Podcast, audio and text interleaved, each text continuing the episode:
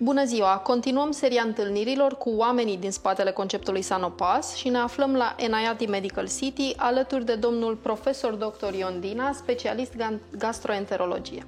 Domnule doctor, vă mulțumim foarte mult pentru că ați acceptat. Mulțumesc și eu pentru invitație.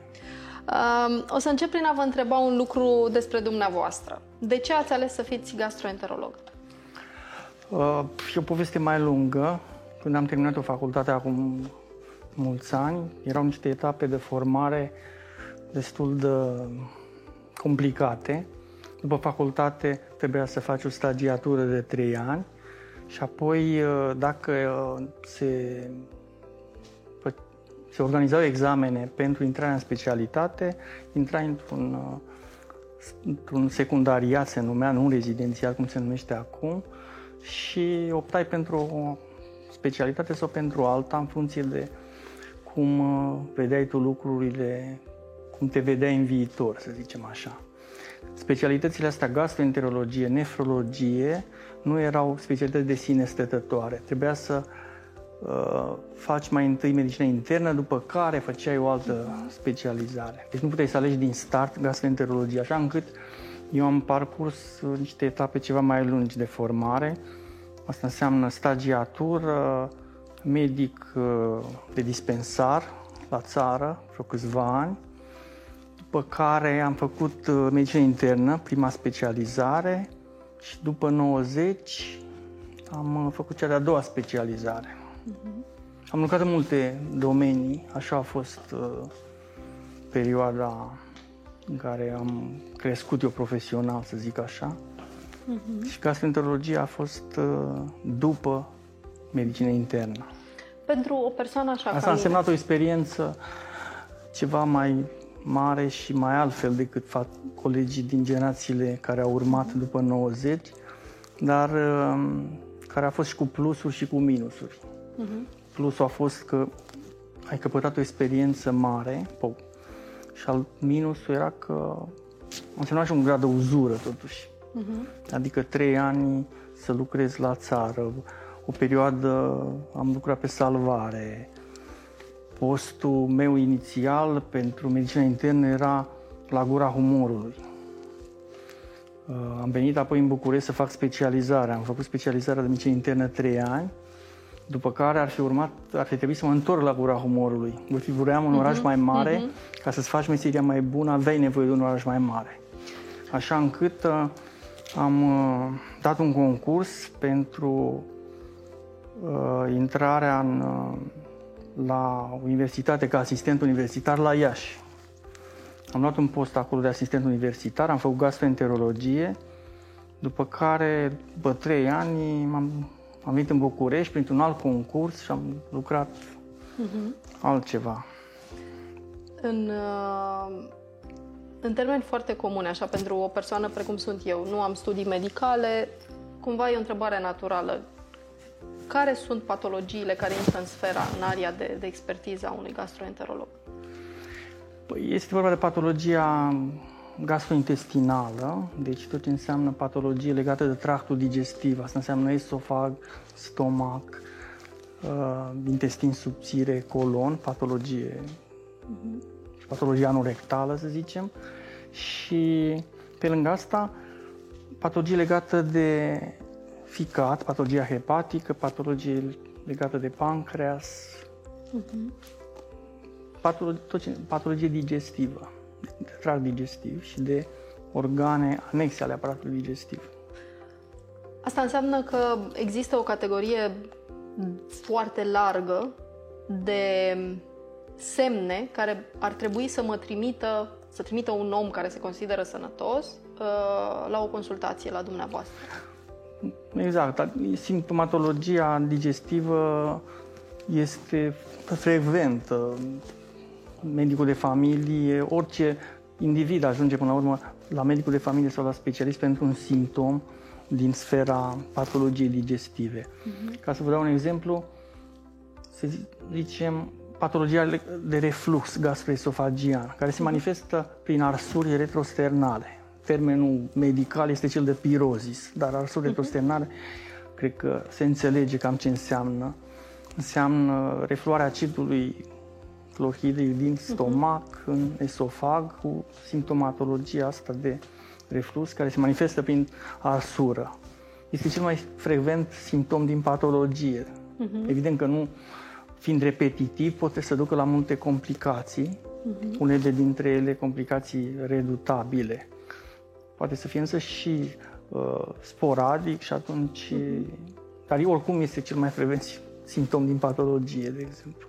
Și Dat fiind faptul că, într-adevăr, este un simptom foarte frecvent și cred că fiecare dintre noi l-a resimțit cel puțin o dată, există de asemenea tendința de a, a lua așa în ușor și de a mă autotrata cu o serie de remedii despre care am auzit eu că ar putea fi bune, mă duc la farmacie, se oferă prescripție și uh, mă simt puțin mai bine. E corect? Atâta timp cât uh, simptomatologia nu este persistentă, și nu e, se întâmplă mare lucru dacă procedezi așa și să zicem că îți mai schimbi și stilul de viață, ne uh-huh. referindu-ne aici la uh, alimentație. Însă dacă devine frecvent și se agravează, atunci uh-huh. lucrurile se complică un pic și este necesar să faci un consult uh, de specialitate, să zicem. Cum Oricum lucrurile ar trebui să meargă prin medicul de familie. Uh-huh. Cum Asta... decurge acest consult? Ce se întâmplă? Ajung în cabinetul dumneavoastră? Care sunt lucrurile, să discutăm așa cam cum ar trebui să fie. Da. Pentru o patologie mai simplă, funcțională, să, uh, nu este absolut necesar să meargă pacientul la un medic specialist. Ar trebui să treacă prin filtrul medicului de familie. Ăsta trebuie să fie primul uh-huh. lucru. Medicul de familie ar trebui să vadă bolnavul și el ar trebui să cuantifice gravitatea simptomatologiei. Uh-huh. Ar însemna, să zicem, un pacient se prezintă la medicul de familie cu un anumit simptom. Simptomul ăsta este analizat de doctorul de familie și el poate să-l încadreze într-o anumită uh, scală de gravitate. Dacă este ceva uh, acut sau supraacut, atunci poate să trimită Uh, bolnavul direct către un serviciu uh, de spital sau către medicul specialist. Dacă uh-huh. este însă o patologie, o simptomatologie mai puțin gravă, să zicem, atunci el poate să încerce un tratament și după un timp, dacă lucrurile nu se rezolvă, pasul următor să fie consultul uh, la un medic, la medicul specialist. Am înțeles. Lucrurile la noi nu funcționează așa în țară în sistemul nostru sanitar. Adică medicul de familie nu e perceput ca prima stație pentru un bolnav. El merge la medicul de familie de cele mai multe ori solicitând un bilet către medicul specialist. Lucrurile astea încurcă foarte mult uh, lucrurile. Domnule profesor, um, inovația este omniprezentă în, în medicină, în toate ramurile medicale. Care sunt cele mai noi metode de diagnostic sau cele mai noi metode de tratament, nu știu, care au apărut în uh, gastroenterologie? Așa este. Uh, în anii 70-80, medicina era clinică în general. Adică lucrurile se desfășurau cam așa. Pacientul era consultat de un medic, indiferent de specialitate. Medicul analiza simptomele și încerca printr-un algoritm mental să stabilească un diagnostic, folosindu-se de ce oferea la etapa respectivă tehnica, care era oricum limitată.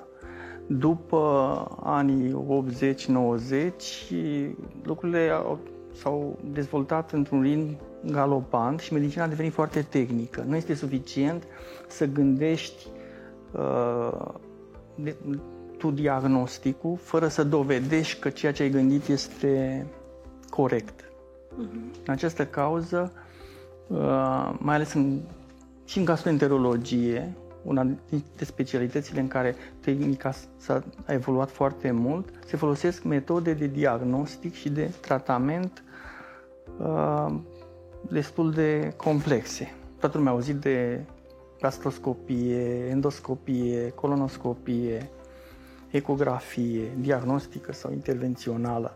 Aceste metode le folosim și noi pentru stabilirea mai exactă și precisă a diagnosticului.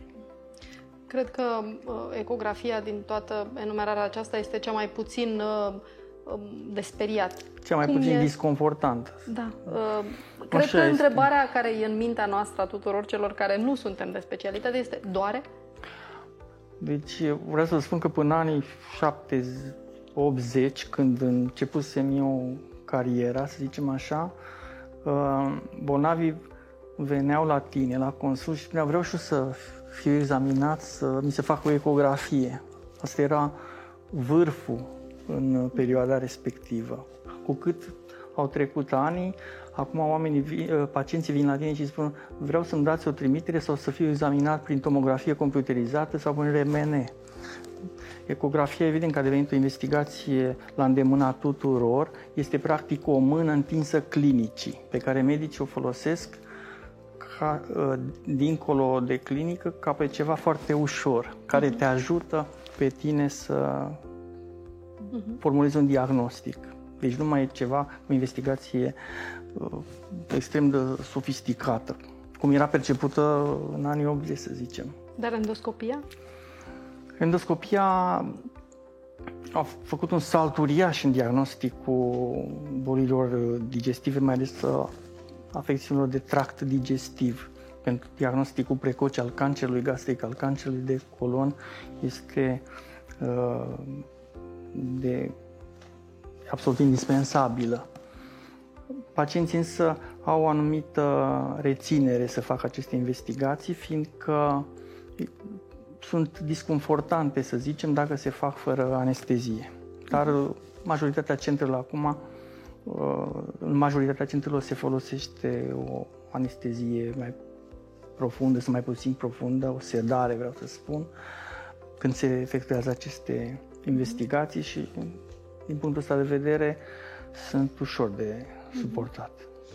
Există o mulțime de mituri legate de, de aceste afecțiuni și cred că o întrebare care îmi vine în minte este cât de importantă e ereditatea în, uh, în patologiile gastrointestinale? Uh, eu lucrez și cu studenții și cu studenții de an mic, adică studenții de anul 3 care abia intră în clinică. Uh-huh. Și atunci, ei fiind la început, le spun că sunt niște întrebări simple pe care poți să le pui pacientului, care te ajută să dai la o parte o uh, bună, o parte din uh, patologie printr-o simplă întrebare, să zicem, sau te duci, te canalizează spre diagnostic o întrebare simplă.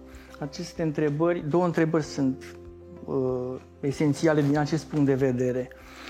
Dacă întrebi un pacient ce boli ați mai avut, dintr-o dată ai uh, acces la background-ul lui patologic. Uh-huh. Și atunci vezi cât de încărcat a fost, știi că anumite boli se cronicizează și îți faci o idee generală despre uh, ce ar putea să aibă în momentul în care tu le examinezi. O altă întrebare este ce boli au, au mai avut uh, rudele pacientului, vorbim de rude de sânge, mamă, uh-huh. tată, frat, surori, fiindcă dai la o parte niște afecțiuni cu predispoziție ereditară, care uh-huh. se mhm. pot transmite într-un fel sau altul, nu neapărat transmitere genetică clasică, să zicem. Uh-huh. Dar, de exemplu, dacă există o încărcătură familială importantă în ceea ce privește cancerul de colon, atunci ți se aprinde cumva un beculeț că un pacient care are manifestări digestive, chiar dacă e mai tânăr, ar putea și el să aibă o patologie de acest gen, tocmai fiindcă încărcătura în familie este uh-huh. mare. Observați că... Deci asta de... fi, scuzați-mă, asta fi o a doua întrebare. Uh-huh. Background-ului, ce da. boli a mai avut, ce boli uh, au avut uh, rudele de sânge și un alt aspect este se referă la bolile pe care le dobândești în cursul vieții, fiindcă tu nu ai avut un uh, stil de viață sănătos. Deci ar fi trei întrebări pe care le pui și care te canalizează spre mm-hmm. diagnostic. Legate de, de aceste lucruri, observați uh, genul acesta de patologii grave, dar ați pomenit uh, o serie de afecțiuni oncologice. Observați că ele se întâmplă sau apar mai devreme în viața unor pacienților? Păi tocmai dacă încărcătura familială este, are semnificație, uh-huh. poate să coboare și vârsta când apar aceste afecțiuni neoplazice la individ. Să presupunem că cineva a avut uh, în familie uh, cancere de colon la rudele de sânge. Uh, atunci vârsta la care pacientul ar putea să facă acest gen de afecțiune coboară, scade. Uh-huh. Și atunci de aici și screening adică depistarea precoce prin diagnostic activ.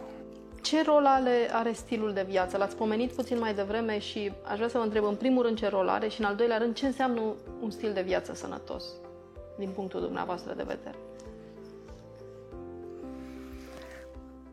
Deci spuneam că anumite boli apar prin fiind determinate genetic sau prin predispoziție ereditară și alte boli apar datorită faptului că omul își cam face cu mâna lui rău. Asta înseamnă un stil de viață uh-huh. uh, mai puțin uh, corect, să zicem. Uh-huh. Aici și asta, aspectul ăsta poate fi schimbat. Uh-huh. Se spune că e foarte greu la nivel populațional să ai o populație sănătoasă și să crești speranța de viață bazându-te numai pe cât de sofisticat este sistemul sanitar din punct de vedere tehnic.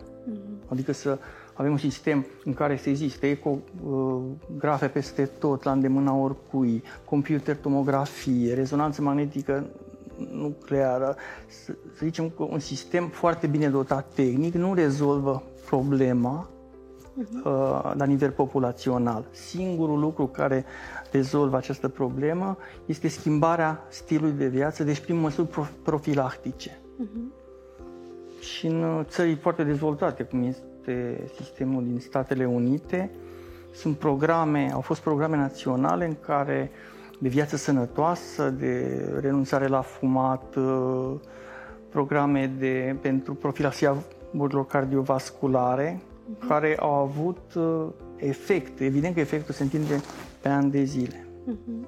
Asta face un popor sănătos. De Mai puțin intervenția uh, tehnică și imediată, uh-huh. fiindcă de regulă uh, ajungi să pui diagnosticul tardiv, după ce boala a evoluat, pe când prevenția este mai importantă.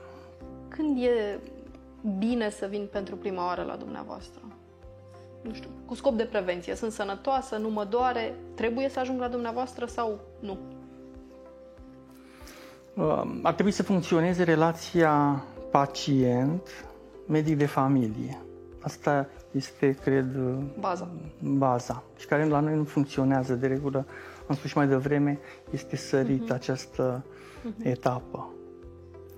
Uh, deci, în mod normal, ar trebui să ajung la dumneavoastră cu recomandarea unui medic de familie Nu recomandarea în sensul de a păstra ceva scris. Nu, nu este vorba că o patologie simplă poate să fie rezolvată de medicul de familie. Uh-huh. O patologie mai complicată trebuie să ajungă la medicul specialist care trebuie să facă niște investigații mai sofisticate pentru diagnostic.